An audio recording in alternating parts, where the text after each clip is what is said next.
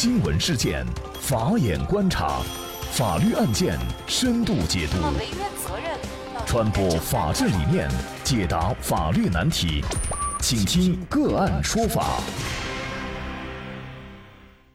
大家好，感谢收听个案说法，我是方红。更多的案件解读，欢迎您关注个案说法微信公众号。父母意外身亡。在刚失去亲人后不久，两个未成年的女儿便被二十三名债主告上了法庭，要求他们偿还父母生前欠下的百万多的债务。那么，究竟是人死债消，还是父债子还呢？据《齐鲁晚报》报道，二零一八年一月十七号，威海市民孙忠和妻子刘美因为一氧化碳中毒去世，九岁的孙雪和一岁的孙宇就成了孤儿。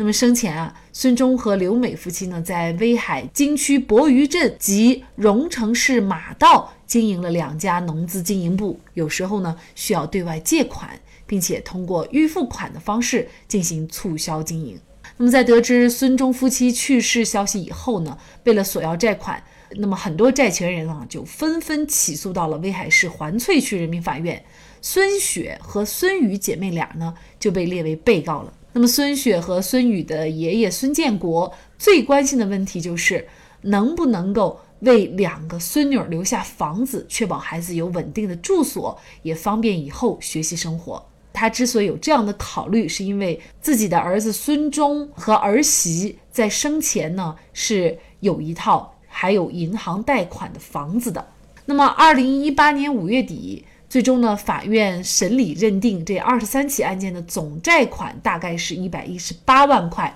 由于孙忠和刘美遗留的财产呢，仅仅是尚有部分银行贷款的经济适用房和部分农药、化肥等农资产品，而经法庭依法判决的债务总额远超过遗产的总额，那么由此就引发一系列的问题。比如说，两个还很年幼的孩子是否对于父母留下来的这种遗产没有办法享有了？当债务人，也就是欠债的一方去世以后，那么作为借出钱的人，那么他们又该怎么讨要债务？就这相关一系列的法律问题呢？今天我们就邀请云南大韬律师事务所婚姻家庭法律事务部主任、国家婚姻家庭咨询师。谭英律师和我们一起来聊一下。谭律师你好，主持人好，听众朋友们好，感谢谭律师。呃，首先哈，我们大家需要明确一个问题，就是呃，父母一旦去世了，那么作为他们的孩子，需要替他们来还债吗？呃，这个就是我们民间经常所说的父债子还，或者就是说子债父偿。就民间有这种说法，但是实际上是从法律上来判断呢，那么这个说法是不成立的。也就是说，父母留下来的债务，那么子女从法律上讲并没有义务去帮父母来偿还；那么子女留下的债务，父母也没有义务去帮子女来偿还，除非就自愿偿还的除外。就如果自己不愿意偿还，那么从法律上讲是没有这样的一个法律义务的。那我们经常有时候可能是在电视上啊，或者在有些影视剧当中可以看到，好像父母去世之后，然后子女去帮着偿还。那么这个呢，更多的是体现一种道德比较高尚的人，那么他愿意来承担，就说父母留下来的这个债务。但是这个呢，并不是一个法律上的一个规定，所以说呃，不存在父债子还的这个说法。那么还有一种情况就是子债父还哈，比如说有一些青少年，那么他可能会在外面呢，呃，透支自己父母的这个钱，甚至呢去在外借钱去消费，那么最后呢，父母还是会还，也会有这样的一些案例。呃，是的，现实生活中是比较多的，呃，特别是现目前这种民间借贷高发，就像很多小贷公司贷款啊之类的这种年轻人呢，也是非常多的。那么这些小贷公司找这个实际的这些债务人，比如说还不出来的话，那么就会通过各种的渠道去向父母啊、向亲友这些来要。那么实际上从法律上来判断，如果这个孩子他已经是成年了。呃年满十八周岁了，或者就是说年满十六周岁，以自己的劳动收入为主要的生活来源的，那么我们认为他就是一个成年人了。那么成年人所欠下的债务，他是应该自己来承担偿还责任的。他偿还不起，那么父母或者其他亲友都从法律上讲都没有义务来帮他偿还。父母帮子女承担相应的这个责任呢，仅限于在子女未成年之前。那么，比如说子女呃有一些侵权行为，给其他人造成了损害，那么这个时候子女因为是未成年人，他还不具有赔偿的能力，那么这个时候呢，是由监护人代为承担民事责任。那么在这种情况下，可能会存在说父母帮孩子因为孩子的过错，帮孩子去承担一些民事上的赔偿责任，但是呢。就是说，当子女成年之后，那么如果发生相应的债务，这个从法律上来讲是和父母是没有关系的。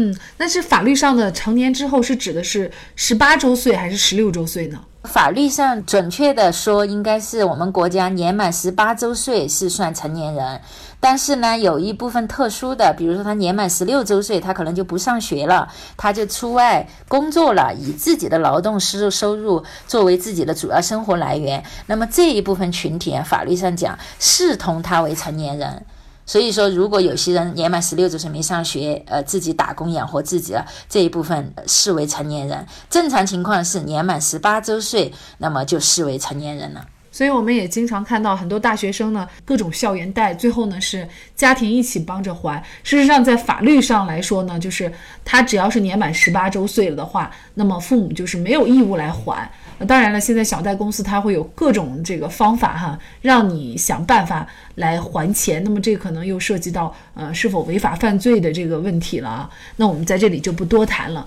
那么就本案来说哈，这个案件当中，孙中夫妻两个去世了，那么留下了两个女儿。那么这一双儿女实际上他是不需要替自己的父母去还债的。但是有一个问题呢，就是孙中和夫妻俩呢，他们最后也留下来一定的财产，需要两个女儿来继承。那么也就是一些农药、化肥的农资产品，还有最关键的一个就是还有贷款没有还的一个经济适用房。那么是否需要两个女儿去把这些遗产全部偿还了债务？呃，还是说这部分遗产就完全归两个女儿的了呢？从法律上讲啊，首先一个合法的债权它是受法律保护的，就是说这个孙中夫妇呢，如果在生前确实呃向他人呃借有款或者是欠下一些货款，那么这些合法的债权呢是受法律保护的，那么这个债务呢是应当要清偿的。那么我们刚才讲了，不存在负债子还的这个法律规定，但是呢，就孙中他们如果留有遗产的话，那么他自己的遗产是应。应该用来清偿债务的。那么我们国家这继承法也有明文的规定，就是说，如果你继承人继承了遗产的话，那么这个被继承人他有相应的债务的话，那么继承人应当是在继承遗产的范围内来清偿债务。那么怎么理解这个呢？也就是说，被继承人如果生前负有债务的话，那么你有相应的继承人继承了被继承人的遗产，那么在他这个遗产的价值范围内，我们举个例子啊，比如说被继承人留下了一百万的遗产，那么你继承人继承了一百万这个遗产，那么如果他对外负有债务，那么你继承人就有义务在这一百万遗产的范围内去帮他来清偿这个债务。实际上说呢，是用被继承人的财产来还了被继承的债务，这个并不是一个代偿的行为。而是因为说你继承了他的遗产，你帮他履行这么一个手续，就是说从他的遗产范围内去帮他。偿还他生前所欠下的债务。那么本案呢，也同样适用这个规定。如果两夫妻有遗产，那么他的女儿继承了这个遗产，那么他也有义务去在这个遗产范围内来帮着父母来还这个债务。但是呢，如果他的这个债务金额会非常大，已经远远超过他的遗产范围了，那么超过部分，这个子女是不负有偿还义务的。那么对于这些出借人来说，也就是债权人来说，呃，如果对方的遗产不够偿还他们的借款的话，那么像这种情况，是不是他们的钱就要不回来了呢？就是说超出不够偿还的部分，那么他们就要不回来了。一般法院对于这种有多个多个债权人的话，一般是就是说不够清偿的话，那么是大家一起参与分配，也就是说按债权比例来清偿，就算出债权的总额，每个债权人在这里面占多少比例，那么这些财产有多少，大家就按照自己各自占的比例来清偿，剩下的。不够清偿的部分，那么没有其他的遗产的话，那么这一部分相当于就要不回来了。那像这个案件也有些特殊，因为父母双亡，只留下了呃两个孩子。那么这两个孩子呢，他还面临着以后成长的花费，以及呢上学需要的住处等等。那么所以呢，爷爷就希望能够把这套房子留给两个孩子。但是呢，很明显，夫妻俩对外的欠债呢已经达到了一百多万。那么也就是说，他的这个化肥、农资产品，事实上根本就不够偿还的。那么就必须加上这个经济适用房。但是呢，爷爷这一方又想为两个孙女留下来，那这种情况能留下来吗？这个还是有可能的，因为我们国家继承法以及继承法的司法解释，那么都有明文规定的。就是对于缺乏劳动能力又没有生活来源的继承人，那么法律是要保护他的一个权利的。在继承法司法解释第六十一条就明确规定，如果继承人当中有这种缺乏劳动能力又没有生活来源的人，即使遗产不足以清偿债务，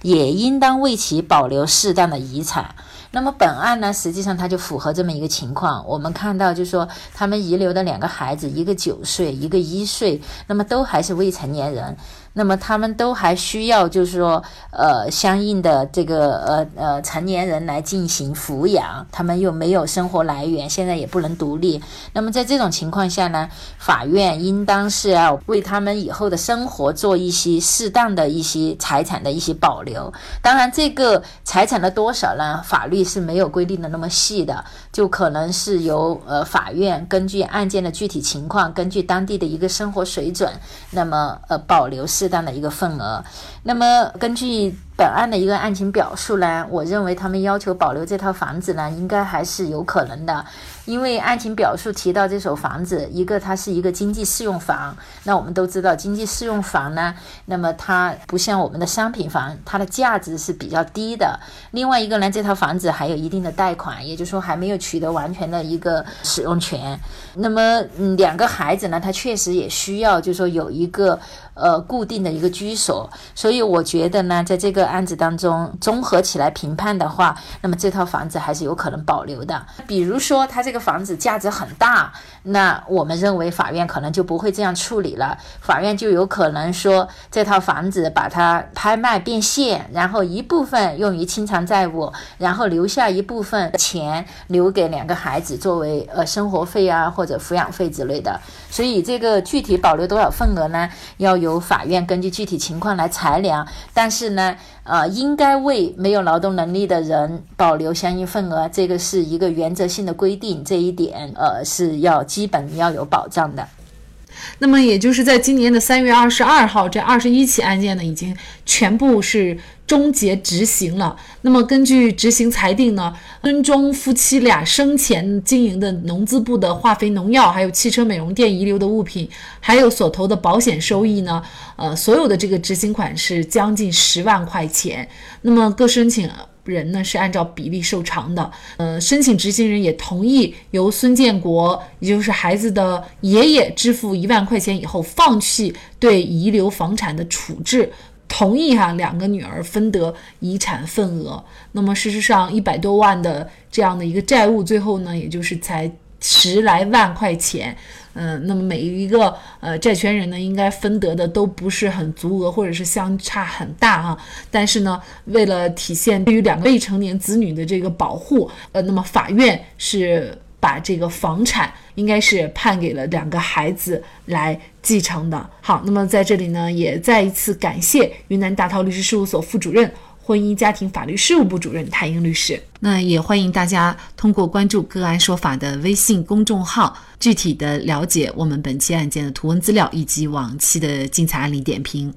另外，您在生活工作当中遇到一些法律问题，都欢迎您通过添加幺五九七四八二七四六七幺五九七四八二七四六七这部电话号码的微信号向我们进行咨询和交流。给大家提供法律问题解答的都是我们节目邀请到的嘉宾，他们都非常的资深、专业和负责任。感谢您的收听，我们下期节目再见。